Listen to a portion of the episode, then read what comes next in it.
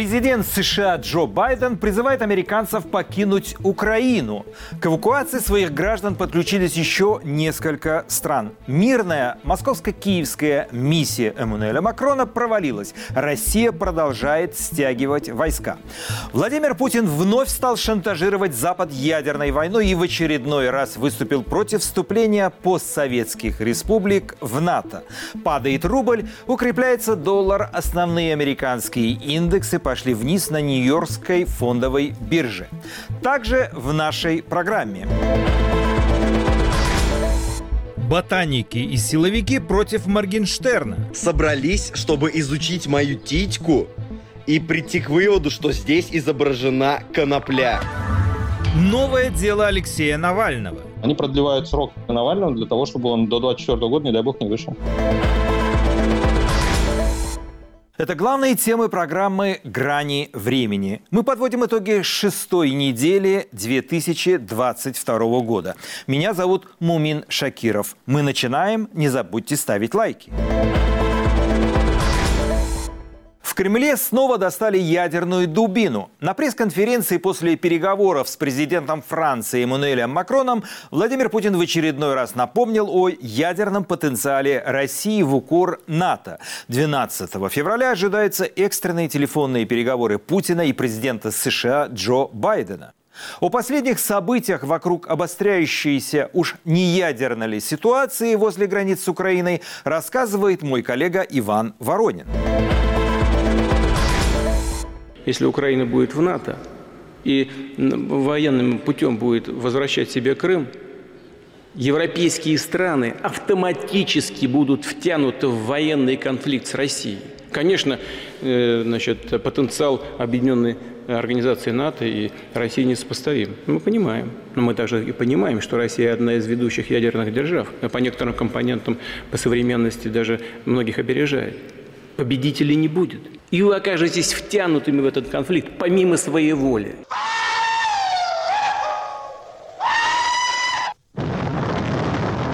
Как я перестал волноваться и полюбил ракетный щит России. Радиоактивный пепел вроде закрепился как мем, но в Кремле на полном серьезе вернулись к аргументу водородной бомбы. Машина судного дня, взаимное гарантированное уничтожение, второй сезон холодной войны в разгаре. Победителей не будет.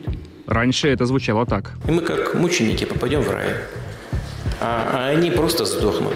Взаимное гарантированное уничтожение как доктрина работает, если обе стороны знают, что победителей не будет, а в критический момент появится хотя бы минимальная рациональность. Это строится на работах ученого-теоретика Игоря Томаса Шеллинга. Его, кстати, считают одним из прототипов доктора Стрэнджлава.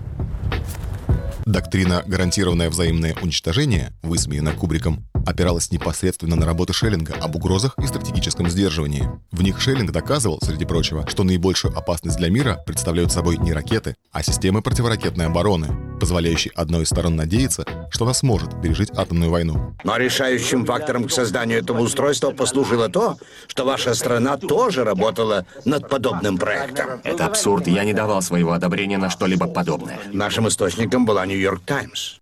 Но вернемся к нашим качелям. Больше пяти часов переговоров за не самым коротким столом с президентом Макроном. В меню вино из той самой усадьбы Дивноморская под Геленджиком. Требования России не расширение НАТО на восток. Некрофильская отсылка к комментарию о Минских соглашениях. В в Киеве, то говорят, что будут соблюдать, то говорят, что это разрушит их э, страну. И, э, президенту действующему недавно заявил, что ему ни один пункт не нравится из этих Минских соглашений. Но нравится, не нравится, терпи, моя красавица. Надо исполнять. Это все какая-то подростковая подворотня. Вот стиль, который сейчас распространился и на МИД, потому что когда дипломированный э, министр иностранных дел говорит как из подворотни, когда его лексика ничем не отличается от э, нравится, не нравится, когда они копируют друг друга. В конце января видные представители российской интеллигенции, политики, правозащитники, музыканты, актеры, режиссеры, литераторы и другие начали сбор подписей к документу под названием «Заявление сторонников мира против партии войны в российском руководстве». Среди подписавших и режиссер Гарри Бардин, обладатель золотой пальмовой ветви Кан. Граждане России фактически становятся заложниками криминального авантюризма, в который превращается внешнеполитическая линия России на фоне священной войны с Западом, пишут авторы заявления. Когда речь заходит о войне с Украиной, для меня, как для киевлянина, это чудовищно. Это чудовищно, потому что весь мир поразил коронавирус, а для меня вирус мракобесия и агрессии, он находится в Кремле. И этот вирус распространяется со страшной силой. Мы сеем агрессию вокруг себя. Мы можем повторить Оказывается, это для Украины. В Кремле и на федеральных каналах по-прежнему картинно недоумевают от переживаний Запада. На границе с Украиной всего лишь крупномасштабные учения. 125 тысяч военнослужащих от Москвы до Хабаровска. Российские власти официально заявляют, что не готовят военного вторжения в Украину и не хотят войны. Это, впрочем, не снимает вопросы у тех, кто подписал заявление сторонников мира. Если нас сегодня уверяют, что все так хорошо, мы никого не пугаем, так какого, извините, хрена мы согнали столько войск границ. Я просто надеюсь всегда до последнего момента, что все-таки разум возобладает. Знаете, иногда так и происходит.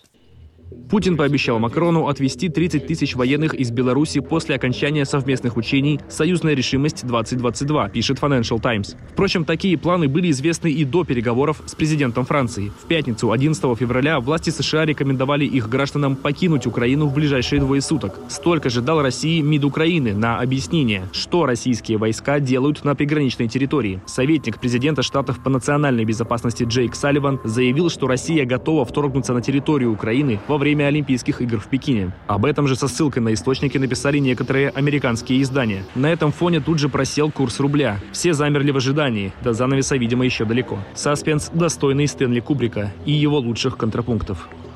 Сэр, у меня есть план. Мой фюрер! Я снова могу ходить!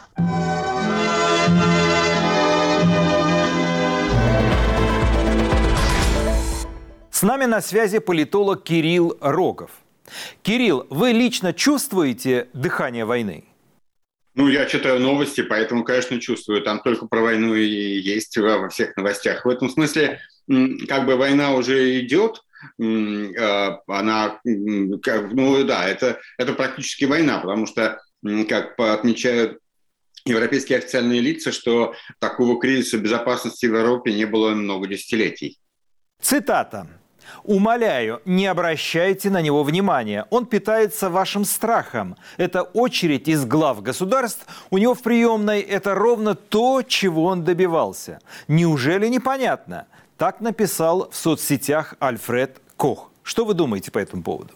это такая двусторонняя вещь. Это то, то, то, то пространство, в котором мы находимся, оно провоцирует того, чтобы ну, все высказывались за одну или другую сторону бритвы. Но бритва есть, э, и э, э, она, она существует. И мне кажется, что если угроза такого рода создана, то это уже война.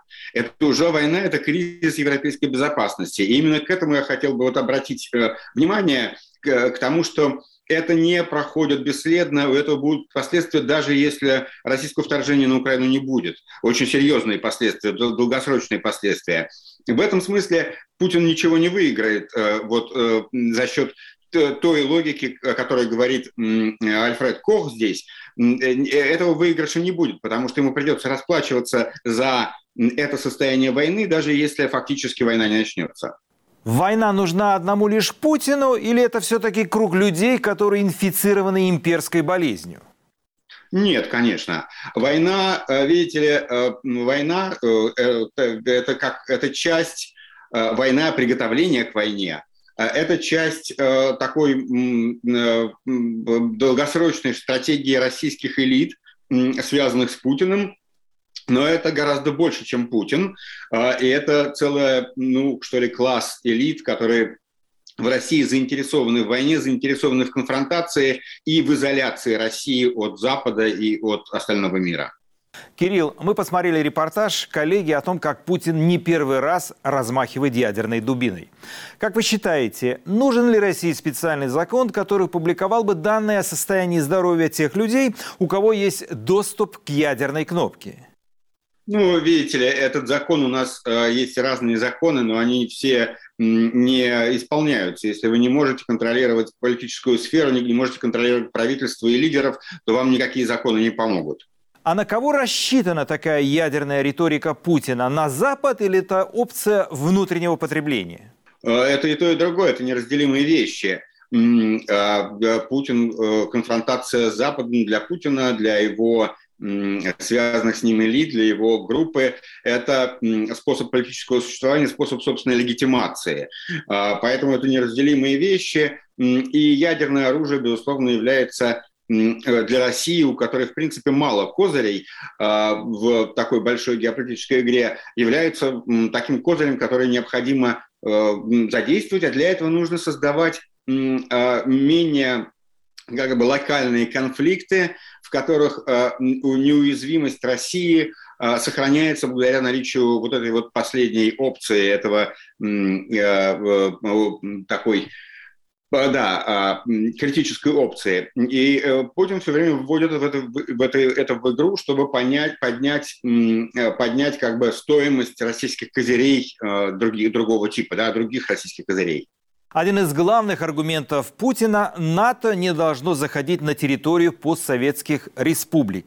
Имеет ли Путин моральное право ставить такое условие после аннексии Крыма и войны в Донбассе, где погибло больше 10 тысяч человек? Ну, конечно, э, это требование выглядит э, гораздо слабее после войны в Украине, гораздо слабее, и вряд ли оно может быть рассматриваться. Если бы всерьез Путин занимался этой проблемой, то он бы выстраивал другую стратегию, которая могла бы принести плоды. Бывшие советские республики, НАТО в них уже с какого, с, 2004 года, так что это уже произошло.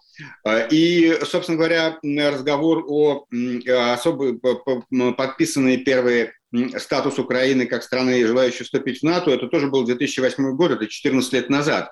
И, конечно, Украина сейчас ближе к этому оказалась именно благодаря последнему конфликту, потому что еще в 2013 году казалось, что хотя этот, э, этот разговор начат о НАТО, но он находится где-то за, за, за горизонтом э, историческим. Сейчас э, все изменилось, все изменилось, и, безусловно, возможно, всякие повороты. Это не обязательно может быть вступление в Украину в НАТО, а какой-то договор между Украиной и Западом и НАТО о поддержке и защите ее интересов. Поднимая градус напряжения, где Путин, на ваш взгляд, нащупал слабые места коллективного Запада? Это, безусловно, э, возможно, энергетический кризис в Европе. А, вполне рассматривается такой вариант, вполне вероятен такой вариант, при котором какие-то военные действия начнутся в Восточной Украине, ограниченные военные действия, а, и, но на попытки Запада ввести санкции Москва спровоцирует энергетический кризис в Европе. Это вполне возможный вариант, при котором европейцы встанут перед проблемой ну, высоких издержек, которые им придется платить за поддержку Украины. И это, конечно, может посеять в Европе и, и, и, и известный скепсис и такие э, настроения, что это нам не нужно, и это будет оказывать серьезное влияние на европейских лидеров. Некоторые эксперты говорят, моральное преимущество Путина состоит в том, что человеческая жизнь в России стоит дешевле, чем на Западе. Для Путина жизнь гражданина России – это мусор, которым можно пренебречь. Отсюда и крутизна перед оппонентами. Вы согласны? Я бы, может быть, это сформулировал несколько более общее и э, аналитичнее. Э, э, безусловно, для, в авторитарном режиме, в условиях авторитарного режима вообще издержки выглядят для правителя ниже, потому что он не находится в зависимости от своих избирателей и может заставлять их терпеть ради своих интересов. И это не только цена жизни, но и также экономические издержки, особенно если это долгосрочные экономические издержки, издержки бизнеса. Здесь у авторитарного лидера больше возможностей, и поэтому больше плечо эскалации, да, что он может себе позволить. Это часто встроено в механизмы конфликтов авторитарных режимов с демократическими. В Донбассе погибли от 10 до 15 тысяч человек по обе стороны фронта. Это русские и украинцы православные, они же славяне. Почему этнический контекст не срабатывает, чтобы остановить войну? Почему Путину не предъявляют этот этнический религиозный аспект, да и человеческий тоже? Ну, вообще, видите, а, общество довольно равнодушно, во всяком случае, к России смотрит на эти потери, предполагая, что это добровольцы и э, ну, э, э, как наемники, да, люди, которые идут, делают это за деньги. И довольно спокойно смотрят на эти потери. И национальный национальная тема удивительно расположена в этом российско-украинском пространстве, потому что есть представление, с одной стороны, о том, что россияне и украинцы – это практически одна нация, но в то же время российская государственность является чем-то враждебным для России. И это такой дуализм, который, с которым как-то массовое сознание не может справиться и не может выработать здесь какой-то ясный взгляд на, на проблему. Но почему тогда молчит церковь? Молчат даже русские националисты. Для них это также чувствительный вопрос. Э, русские националисты – это не очень понятно, что такое, потому что они тоже находятся в плену этой дуальности и на некотором перепутье. Мы помним, что русские националисты как бы поддерживали э, так называемую ту самую э, украинскую весну или малороссийскую весну, как там это называлось, новороссийскую весну, поддерживали ее – что парадоксально, это значит, они выступали против украинцев, они выступают против украинского национализма как чего-то э, враждебного России. А, и вот это вот славянское единство, оно как-то размывается. Дело в том, что действительно Украина представляет собой такой спектр от почти русских, то есть совсем русских, до неких э, украинских националистов, которые рассматриваются как поляки и как враждебная сила. Вот, вот на, этом, на этой протяженности располагается Украина, и поэтому единого какого-то взгляда на Украину в русском э, массовом и националистическом сознании нет. Моим собеседником был политолог Кирилл Рогов. Петиция Ильи Яшина с требованием отставки Рамзана Кадырова собрала больше 200 тысяч подписей. У видеообращения Яшина 4 миллиона просмотров. Давайте послушаем фрагмент. Послушай, Рамзан, все это зашло слишком далеко. И кто-то должен, наконец, прямо и открыто сказать тебе, что так себя вести нельзя. У нас в России так не принято. Я расскажу тебе немного про нашу страну. Здесь есть конституция и законы, перед которыми все равны. Понимаешь, что это значит? Все равны. И продавец в магазине, и менеджер в офисе, и губернатор, и министр, и даже президент. Ни нормы шариата, ни кровная месть не могут стоять выше законов в нашей стране. Ты много раз говорил, что готов нарушать любые законы, если этого требует твоя честь. Но я хочу напомнить, что ты государственный служащий. Запомни, подобные высказывания неприемлемы. Не хочешь жить по закону? То тогда будь любезен, возьми лист бумаги и напиши заявление об отставке. А еще, Рамзан, в нашей стране недопустимо убивать своих оппонентов и угрожать им смертью. Даже суд в России не вправе приговорить человека к смертной казни, нравится тебе это или нет – Потому что наше государство взяло на себя такие обязательства. Я не понимаю, ты считаешь себя больше, чем государство? Не многовато на себя берешь? Власть, обойдя вниманием угрозы главы Чечни в адрес журналистов и семьи Янгулбаевых, бросила сажать гражданских активистов. Некоторые из них – школьники. Пять лет колонии получил 16-летний Никита Уваров из города Канск, Красноярская область. Подростка осудили за якобы обучение в целях осуществления террористической деятельности. Решение суда многих шокировало и вызвало в памяти процессы над детьми сталинской эпохи.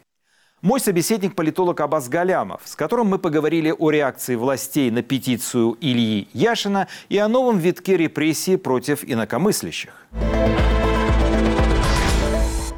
Какой эффект произвело видео Ильи Яшина, который выступил публично за отставку Рамзана Кадырова, назвав его откровенно преступником? 4 миллиона просмотров в YouTube и более 200 тысяч подписей за отставку. Ну, смотрите, с одной стороны, нельзя сказать, что Яшин взорвал бомбу прямо-таки, да? А, надо понимать, что в целом а, российская общественность сейчас деморализована. А, вот после того взлета эмоций, которые люди пережили в прошлом году, когда Навальный вернулся и когда начались вот эти массовые протесты, да, вот, э, ну, наступил спад. Э, кажется, что власти победили, да, Навальный сидит, э, протест разгромлен, значит, ФБКшники разбежались, там, либо сели, либо там за границу уехали. Ну, то есть вы, вы, выборы власти сфальсифицировали, выиграли, да, ну, то есть получается, что вроде как плетью обуха не перешибешь, да, а, и, и, и в этой ситуации, ну, люди просто вот у них э, в бессилии опускаются руки, да, и Э, Яшин им, безусловно, со, своей, со своими действиями глубоко симпатичен, но вот э, ощущение, да, что он, э, значит, э, ну, плеть, плетью обуха не перешибешь, как говорится, да, что вот он не справится с этой состоящей перед ним задачей, оно сильное, да, и оно мешает, конечно, людям а, вот активно консолидироваться вокруг Яшина и, а, значит, принять активное участие в происходящем. Но, с другой стороны, безусловно, симпатия к его мужеству, а, да, и полная такая солидарность э, с ним э, с точки зрения содержания да, происходящего, с, с точки зрения ну, про, того, против чего он протестует. Да. То есть его позицию люди, безусловно, э, разделяют.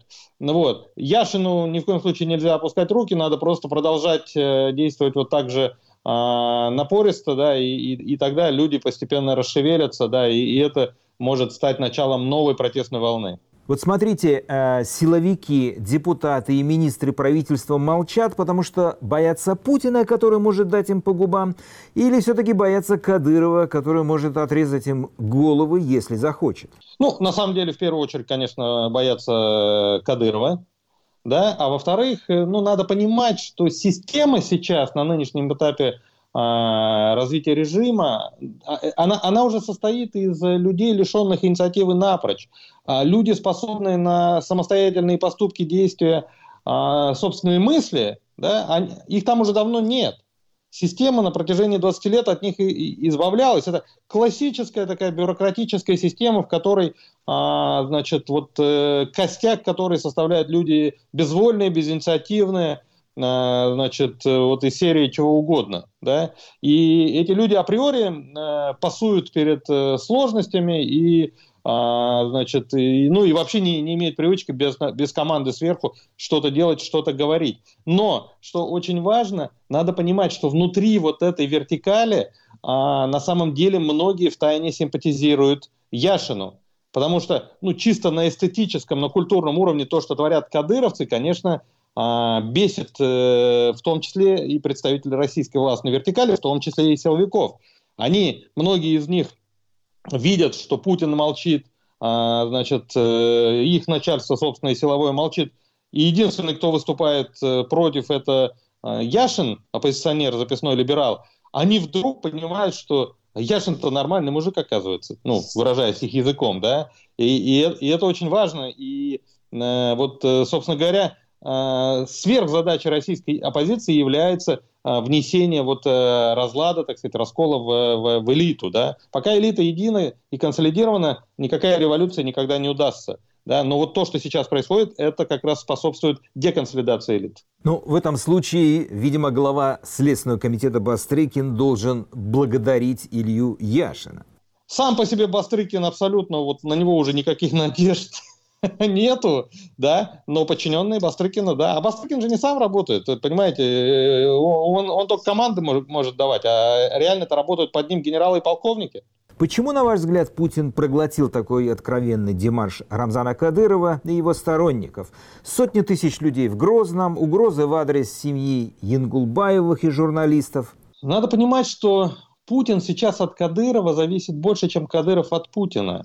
Понимаете, э, вот Путин мог избавиться от Кадырова, мог его приструнить, а, ну, лет это пять назад, когда он был по-настоящему популярен, когда его рейтинг, вот эти пресловутые там 84% были недутыми, да, а, они были объектив, они объективно существовали. Путин тогда мог одерживать политические победы, не опираясь, в принципе, на силовой ресурс. Да? И, и вот в тот момент э, Кадыров ему был не очень сильно нужен. А сейчас, когда рейтинг самого Путина упал там э, уже ниже 40, э, значит, когда рейтинг Единой России 25, побеждать на выборах власть может только прессуя оппозицию всеми мыслимыми и немыслимыми способами, как с помощью легальных посадок, так и с помощью использования а, вот э, разных парамилитарных группировок, да, тетушек всяких. А, и кадыровцы в этом смысле ну, наиболее надежный, боеспособный а, ресурс, который есть в руках Путина. Проще, если ты сделал ставку на силу, да, а Путин сделал ставку на силу, он больше не полагается на политический инструментарий. Политический инструментарий из основного инструмента управления политическим процессом в России превратился в последний год-полтора во вспомогательный, а главным стал ресурс силовой. Да? И в этом смысле самая эффективная часть силового ресурса, самая надежная для Путина, это как раз кадыровцы, понимаете? Собственные силовики, они все равно ведь э, плоть от плоти народ, так сказать, да, и в какой-то момент они все равно могут дрогнуть и отойти в сторону. Такое в истории России было там, не знаю, в 17 году, например, да, или в 91 году. Путин понимает, что в какой-то момент они просто его приказ могут не выполнить. Вот. А кадыровцы выполнят. И на внутреннем периметре, да, в части борьбы с, э, с российской оппозицией, и на внешнем периметре, в конце концов, а, угроза войны с Украиной еще не снята. Кадыровцы это тоже наиболее боеспособная часть. Они тоже нужны Путину. Какая может быть ответка со стороны Путина, который такой же мстительный, как и Кадыров? О президенте России недруги говорят, как о Доне Корлеоне, который любит подавать месть как холодное блюдо. Ну, я не думаю, что Путин сейчас э, рискнет ввязаться в борьбу с Кадыровым. У него есть э, деньги, и он э, просто будет от э, Кадырова откупаться. Путин, в принципе, человек, который в основном плывет по течению. Он на самом деле а, ну, так разыгрывает хорошо, а, значит, такого, знаете, лидера брутального типа, такого мачо, да, человека, принимающего решения. На самом деле нет. На самом деле он в основном плывет по течению, да, и а, крайне редко он предпринимает какие-то решительные шаги. Это, это, это исключение из правил. Вот, поэтому он, скорее всего, в случае с Кадыровым не, не, не будет ему мстить. Э, э, в конце концов, Кадыров напрямую а его власти не угрожает. Его власти угрожает все равно оппозиция, несистемная оппозиция и собственный рядовой избиратель. Поэтому Путин будет откупаться от Кадырова, пытаясь использовать э, Кадырова а, против оппозиции точно так же, как он делал это и раньше. То есть ничего не поменяется. Эксперты пишут, Рамзан Кадыров сегодня Путину не по зубам, а вот уровень Путина – это сегодня Моргенштерн с якобы рисунком конопли на груди. Или Алехина из Пуссирает, которая вместе с феминисткой Дарьей Сиренко получили по 15 суток. Вот до чего опустился якобы президент России. На самом деле так это и воспринимается, и именно поэтому а, я и говорю, что ну, Кадыров является, в принципе, ну, такой серьезной а, проблемой для Путина в долгосрочном плане, вот в плане такого общественно-политического восприятия. То есть он не свергнет Путина здесь и сейчас, да, так сказать. Вот. Но, в принципе, он, он будет создавать то ощущение, о котором вот вы сейчас а, сказали. То есть, действительно, они все вот эти наши героические чекисты там а, во главе с Путиным, значит, боятся просто э, что-то сказать Кадырову, просто там вот э, спрятали голову в песок, да, а, и, и отыгрываются на этом бедном э, несчастном, э, значит, канском подростке, да, которому дают 5 лет за то, что он там в компьютерной игре что-то там против ФСБ сделал. Преследование Моргенштерна с привлечением к административной или уголовной ответственности добавит очков Путину? Добавить э, рейтингу Путина? Ничего он не добавит преследование Моргенштерна рейтингу Путина ничего не добавит. Это просто система, а, которую Путин вот э, создал, это система правоохранителей, да, она, сама, она же не заботится о рейтинге. Вот в этом -то трагедия, главная политическая трагедия Путина, что эти люди действуют, а, исходя из собственного разумения, а Путин их не в состоянии уже осадить. Он на них положился однажды, так сказать, да, и все, они, так сказать, его опора. Вот, и они, и они делают вещи, творят вещи, которые на самом деле с точки зрения а, там рейтингов, э, это не классно. Посадка канского подростка, вы что, она, думаете, что-то добавит Путину в смысле рейтинга? Ничего она не добавит, наоборот, она настроит всю молодежь вообще против, радикально просто, решительно против. Молодежь злить – это последнее дело, что, ты, что нужно в политике, потому что молодежь – это наиболее революционный класс. Вообще за последние 200 лет практически не было революции, которую не молодежь бы организовывала. А все, всегда все начинается с молодежи. Злить их это, – это, это просто глупее ничего невозможно придумать, а они это делают. Понимаете? Да? В этом, собственно говоря, трагедия Путина, и силовики его, собственно говоря, и погубят. Они его делегитимизируют, а они, они его на ноль умножат, в смысле легитимности скоро. Скажите, а вот очередное новое дело Навального, это тоже отвлечение внимания или плановая операция по дальнейшему уже психологическому уничтожению оппонента, которого не удалось убить с помощью новичка?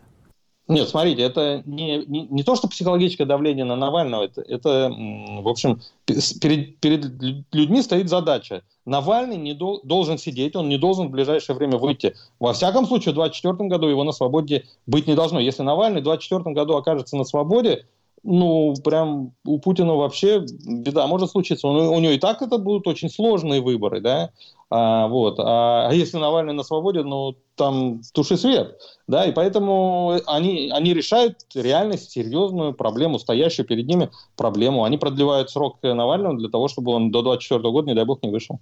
Аббас, спасибо вам за беседу. Всего доброго. О ситуации вокруг Украины и о том, как гражданские лица готовятся к войне, мы расскажем после ленты новостей целый совет ботаников, ну, в смысле ученых, которые изучают растения, да, ботаники, собрались, чтобы изучить мою титьку и прийти к выводу, что здесь изображена конопля. Полиция в Татарстане присмотрелась к телу Алишера Моргенштерна и нашла там пропаганду наркотиков. Государственный педуниверситет в набережных Челнах исследовал татуировку рэпера. Ботаническая экспертиза показала, что на груди, цитата, изображено растение, похожее на коноплю. За тату на 15 суток арестован нацбол Александр Рыбкин. На его теле набит логотип британской группы Death in June. Это руна Альгис и цифра 6. Рыбкину вменили демонстрацию запрещенной символики. По той же админ статье арестовали арестовали активисток Марию Алехину и Дарью Сиренко. Обе получили по 15 суток. Участницы пан-группы Pussy Riot предъявили фото, опубликованное в 2015 году в Инстаграме. Там изображены три девушки в хиджабах и две свастики. Дарья Сиренко – феминистка, поэтесса и художница. Она опубликовала фото с эмблемой умного голосования штабов Навального. Это было в сентябре прошлого года, накануне думских выборов. Ранее, в июне, суд признал ФБК и штабы Навального экстремистскими организациями. Правозащитник Павел Чиков обратил внимание, что сама символика умного голосования экстремистской не признавалась.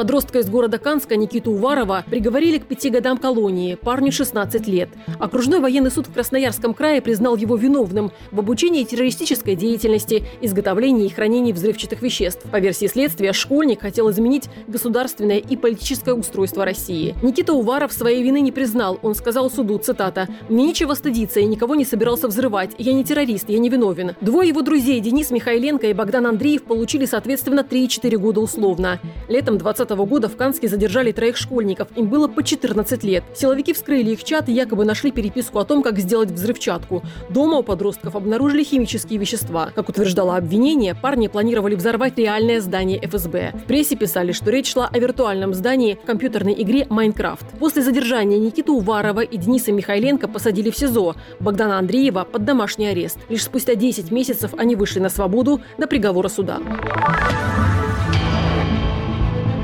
Алексея Навального будут снова судить, на этот раз прямо в Покровской колонии, где он сидит. Оппозиционеры обвиняют в неуважении к суду и мошенничестве в особо крупном размере, а именно в растрате 356 миллионов рублей пожертвований, собранных фондами политика. В инстаграме оппозиционера появился комментарий о предстоящем суде. Теперь посмотрите, как они будут судить меня по очередному сфабрикованному делу. Прямо здесь, в тюрьме. Такого вообще никогда не было, и я уже просто коллекционер самых удивительных путинских судов судов. Судить меня хотят там, где надо дважды догола раздеться, чтобы просто с адвокатами через стекло поговорить. Первое выездное заседание суда назначено на 15 февраля. Как сообщила адвокат Ольга Михайлова, по новому делу Навальному грозит до 10 лет лишения свободы. Президент Франции Эммануэль Макрон прилетел в Россию за миром для всей Европы. Его встреча с Путиным состоялась 7 февраля. Ни Россия, ни европейцы не хотят хаоса и нестабильности в период, когда народы и континент и так пострадал от э, эпидемии. Все стремятся к восстановлению и к умиротворению. Путин утверждал, что многое зависит от НАТО. Европейские страны, в том числе Франция, считают, что Крым, допустим, является частью Украины. А мы считаем, что это часть Российской Федерации. Я спросил на пресс-конференции в прошлый раз, нам что, воевать с НАТО? Но я хочу и вас спросить, есть же вторая часть этого вопроса. А вы хотите воевать с Россией? Вы спросите своих читателей, зрителей, пользователей э, интернет-ресурсами. Вы хотите? Хотите, чтобы Франция воевала с Россией? Но ведь так оно и будет. После встречи Макрон сообщил, что Россия готова к деэскалации. В тот же день в США встречались американский президент Джо Байден и немецкий канцлер Олаф Шольц. Оба обещали России невиданные санкции в случае нового нападения на Украину. Если Россия вторгнется, то есть танки или войска снова пересекут границу Украины, тогда Северного потока-2 больше не будет. Мы положим этому конец. Отношения между Россией и Великобританией, мягко говоря, оставляют желать лучшего, наверное, находятся на самой низкой отметки за многие-многие годы. Это вступительные слова российского министра иностранных дел после переговоров с британской коллегой. Их встреча состоялась 10 февраля. Сергей Лавров обсудил с Элизабет Трасс ядерную программу Ирана, ситуацию в Беларуси, но главной темой стала Украина. У России еще есть возможность прекратить агрессию в отношении Украины и придерживаться дипломатического пути урегулирования. Однако НАТО четко заявляет, что если этот путь не будет избран, то будут серьезные серьезные последствия для России, Украины и для всей Европы. Лавров заявил, что Россия не собирается нападать на Украину. Я, честно говоря, разочарован тем, что разговор а, немого с глухим у нас получается. А, вроде бы слушаем, но, но не слышим. Кризис на украинской границе не утихает. Россия привозит все больше военной техники. В украинских городах к защите от агрессоров готовится даже мирное население. С подробностями о том, как добровольцы будут защищать свои дома, Артем Радыгин. Загроза тил! Загроза ліворуч! Граната в центр строя! Старики и дети с деревянными автоматами, пушечное мясо или даже жертвы военного психоза. Такой образ бойцов территориальной обороны Украины рисуют кремлевские СМИ. Мол, воевать они не умеют, поэтому ими будут просто затыкать дырки в украинской армии. На самом деле, прежде чем получить в руки даже бутафорское оружие, нужно пройти занятия по теории, первой помощи и тактической подготовке. Примерно как военная кафедра в университете. Бойцы учат условные обозначения, планы местности и сценарии защиты. Раз в неделю проходят теоретические и практические занятия. Участие добровольное. Обязательно только раз в год посетить десятидневные учения. Граната! Чтобы вступить, нужно подписать контракт с вооруженными силами Украины. На занятия ходите ровно столько, сколько захотите. Военкомат ни за кем бегать не будет. Шесть лет в теробороне засчитают за год срочной службы в армии. Больше никаких льгот или привилегий такая служба не дает. Тероборону каждого района формирует из его жителей. Для усиления к ним добавляют контрактников из армии. Общая задача в случае войны защитить ключевые объекты в своем районе. Заводы, электростанции, очистные сооружения и прочее. Но, как нетрудно догадаться, все это только прикрытие, чтобы иметь дополнительный силовой перевес в борьбе за власть. По словам кремлевских пропагандистов, отряды теробороны в городах создают чиновники, чтобы у них была силовая поддержка в борьбе за власть. На самом деле с гражданскими чиновниками добровольцы никак не связаны. Мы подчиняемся непосредственно главнокомандующему Сбройных сил Украины. Это раз. Второе, у нас есть еще командующий сил территориальной обороны. Мы все, все входим в Министерство обороны Украины. То есть каким образом Кличко может нами командовать? Никаким. Потому ну, это бред полный. Еще один распространенный миф о территориальной обороне – это будто бы они бегают по городу и пугают местных жителей. Нет, все тренировки проходят в специальных местах. Сейчас, например, мы выехали за 30 километров от Киева, мы находимся на территории какого-то заброшенного завода. Тренируются бойцы вот в таких помещениях или на улице. Ну, если для российского замкади такое можно назвать жилым домом, то здесь это разве что подойдет для военного полигона. Уровень подготовки у всех разный. Те, кто ходит на занятия регулярно, по словам инструкторов, за полтора-три года вышли на уровень профессионалов-контрактников. Многих из наших ребят можно сравнить с э, хорошими такими плотными контрактниками. У нас очень много ветеранов боевых действий, у нас очень много атошников, у нас очень много разных интересных людей с очень интересным опытом. Каждому бойцу армия выдает два комплекта одежды и обуви. Броню и оружие покупают сами. Защита, подсумки и прочее снаряжение без оружия обойдутся примерно в 100 тысяч рублей с человека. Автомат или винтовка еще от 100 тысяч. Войны добровольцы не хотят, но защищаться будут до последнего. У кого-то на кону родственники, дом, а у кого-то свое дело. Я бизнесом занимаюсь, у меня две компании. Вот, у меня небольшой бизнес в сфере маркетинга. Мы защищаем свой образ жизни, да, ту свободу, которую мы имеем, да, у, у кого-то это свобода в виде там, его деятельности, у кого-то в виде низких налогов, вот. но тем не менее э, побег – это потеря своей свободы. Ну, как бы я как гражданин Украины не готов этого допустить. Украина хочет мира, но готовится к войне. Пока российские танки на границе, гражданские проводят выходные в окопах. И так уже несколько лет. Сколько еще российская армия будет держать украинцев в напряжении?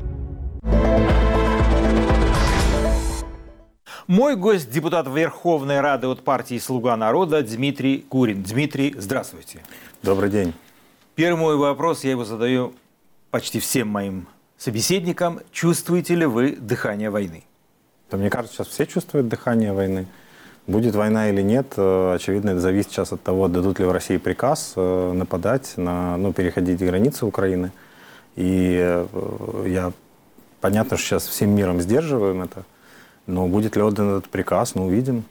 Вы как депутат э, Верховной Рады, если это все-таки произойдет, не дай бог, вы возьмете в руки оружие и пойдете в окопы или как вы будете действовать? Ну, это, я депутат парламента, поэтому парламент остается парламентом во время, в том числе, войны.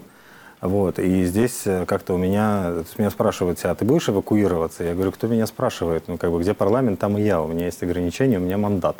Поэтому если парламент э, будет оставаться в Киеве, я буду в Киеве. Если парламент будет переезжать, э, там, в ситуации, например, наступления на Киев, попытки его взять могут эвакуировать парламент, он будет переезжать во Львов. Но в стране должны остаться легитимные органы власти. Вы сейчас посмотрели сюжет про территориальную оборону. Чья это была идея, откуда родилась вот, это вот, э, вот этот проект территориальной обороны? Как долго он существует? Ну, территориаль... Когда гражданские люди становятся военными. Территориальная оборона родилась э, в тот момент, когда э, Российская Федерация аннексировала Крым и зашла в, э, на Донбасс. И в этот момент армии де-факто украинской не существовало, она была развалена, на складах не было соляра, все реально было очень плохо. А, и первые, те, кто пошел на фронт, те, кто пошел сдерживать Россию, нападение России, это были добровольцы – которые сначала сформировались в просто ну, как в группы, в батальоны. И я знаю лично людей, которые а, поехали туда фактически, ну там с какой-то снарягой минимальной, но без оружия. Они а, блокпост с пластиковыми автоматами. Вот, вечером отобрали оружие, это было их первое оружие, да, то есть так, так, такая история совсем не одна, ну, добровольцы, как бы, немножко пираты. А из них сформировались сначала добровольческие батальоны, потом эти добровольческие батальоны перешли в ведение Министерства внутренних дел, а, и они до, до сих пор на фронте. Да? Ну и потом это начало все интегрироваться с армией, но стало понятно, что есть ветераны, которые прошли через армию. Да? У нас 400 тысяч а, человек прошло, 440, по-моему, тысяч человек прошло через фронт непосредственно. Есть ветераны, есть э, люди, которые, в принципе, не хотят терять этого контакта. Есть люди гражданские, которые не готовы уйти, там, подписать контракты где-то два года, да, или там пять лет, сколько-то, посвятить себя армии, но они, конечно, хотят, э, давайте так, собирательно уметь стрелять, да.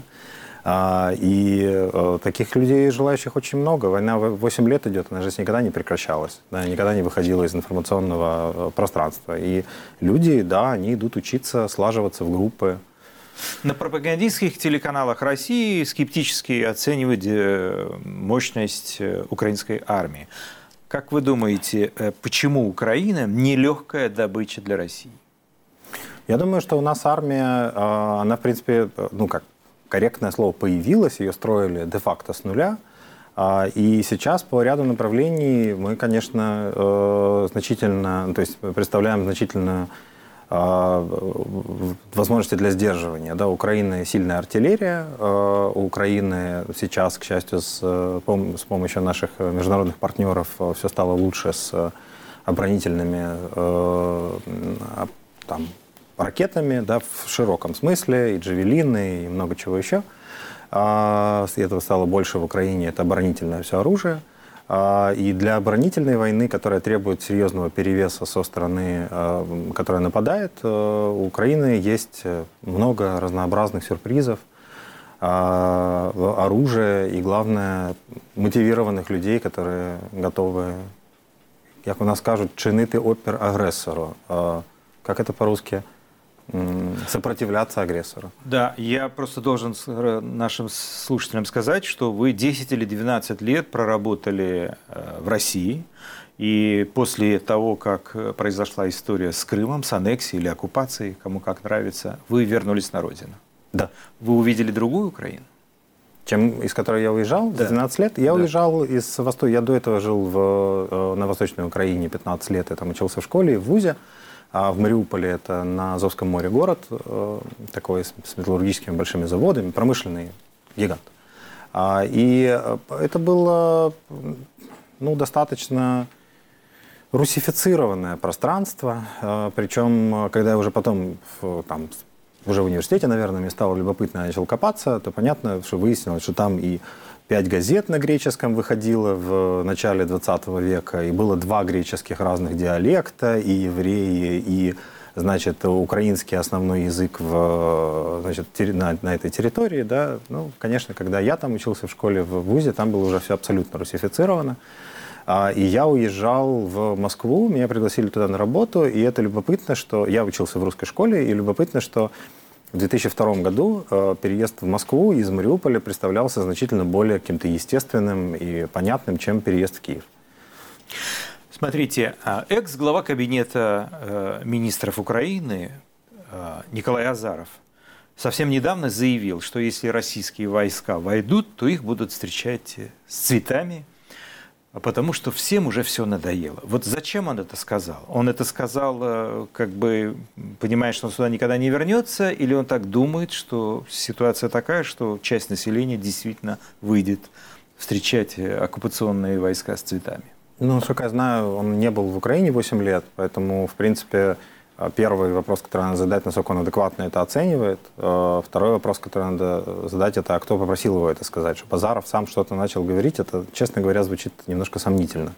И, э, а как мог такое сказать второй человек в стране, который здесь был три или четыре года э, главой кабинета э, министров? То есть вот я понятия не да. Несколько. Как, как, как вы допустили такого человека во власть? Во власть? Да. Ну, случилось в 2010 году выборы а, При Януковиче. Давай так, сказать. давайте так. С четвертого года, когда зашел Ющенко, да, и после э, все годы, там, начиная, условно говоря, с 2008 с кризиса, и дальше то, что пошло, все эти выборы, когда Януковича, значит, выбрали, у него было противостояние с Тимошенко, да, и ну, мы выбрали бандита, который в молодости воровал шапки, и мы получили то, что получили. Это закончилось тем, что э, Майданом, потому что украинцы не терпят ни свободу.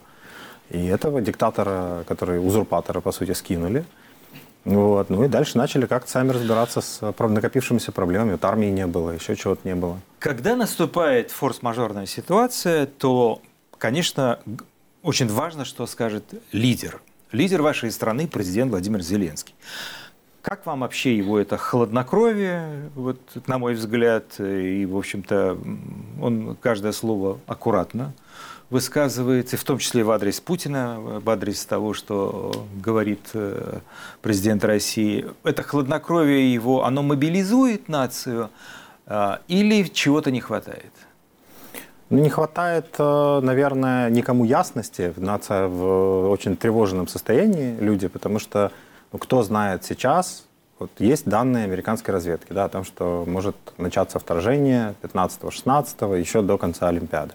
Кто может точно сказать, что так случится? Люди чего боятся? Люди боятся неизвестности.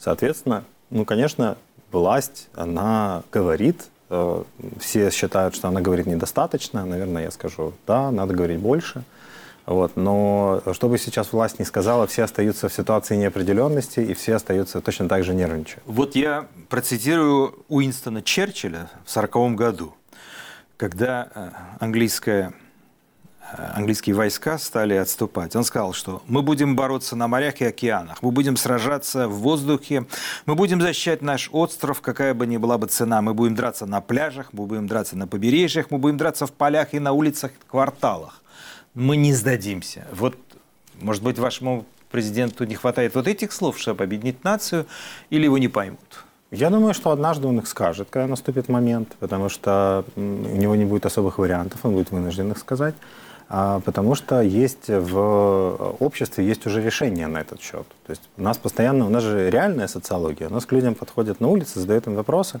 или там телефонные вопросы, люди не боятся ничего говорить, нет, как бы, нету в этом риска.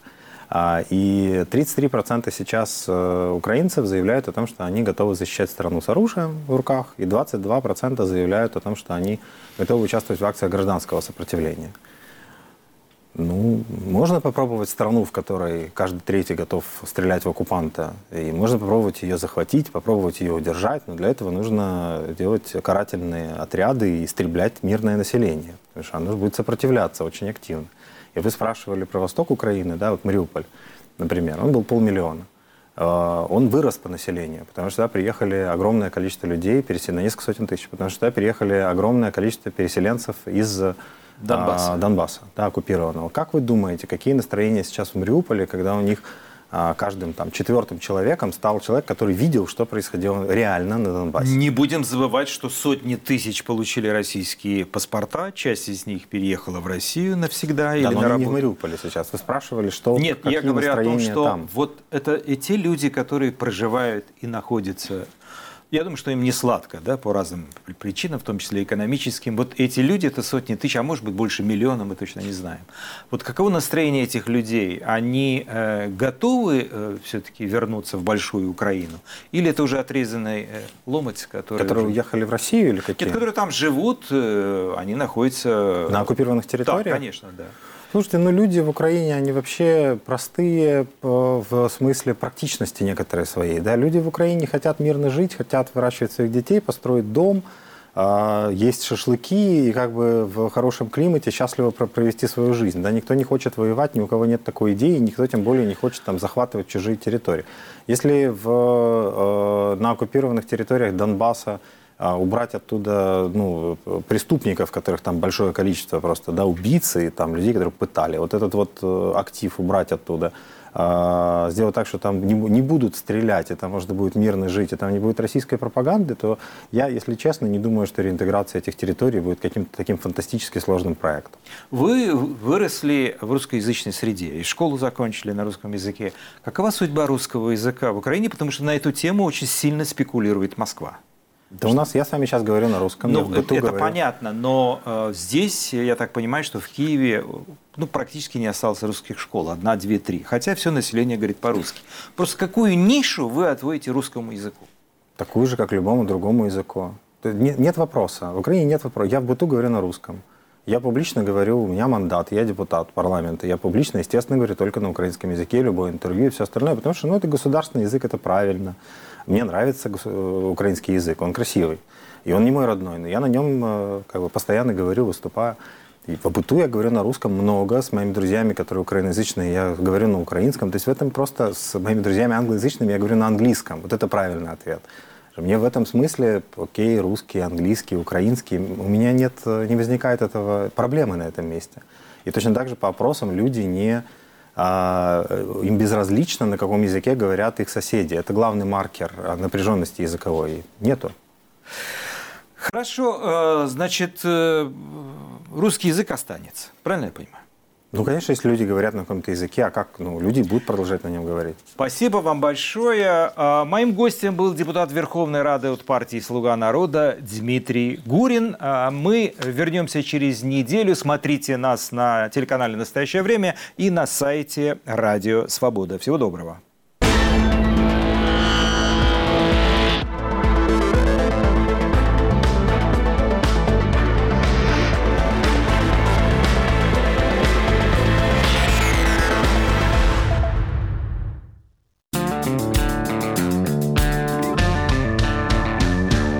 Студия подкастов «Радио Свобода». Человек имеет право. Время свободы. Американские вопросы. Кавказ подкаст. Атлас мира. Цитаты свободы. Скучно не будет. Слушай на всех подкаст-платформах. Просто надень наушники. Подкасты «Радио Свобода».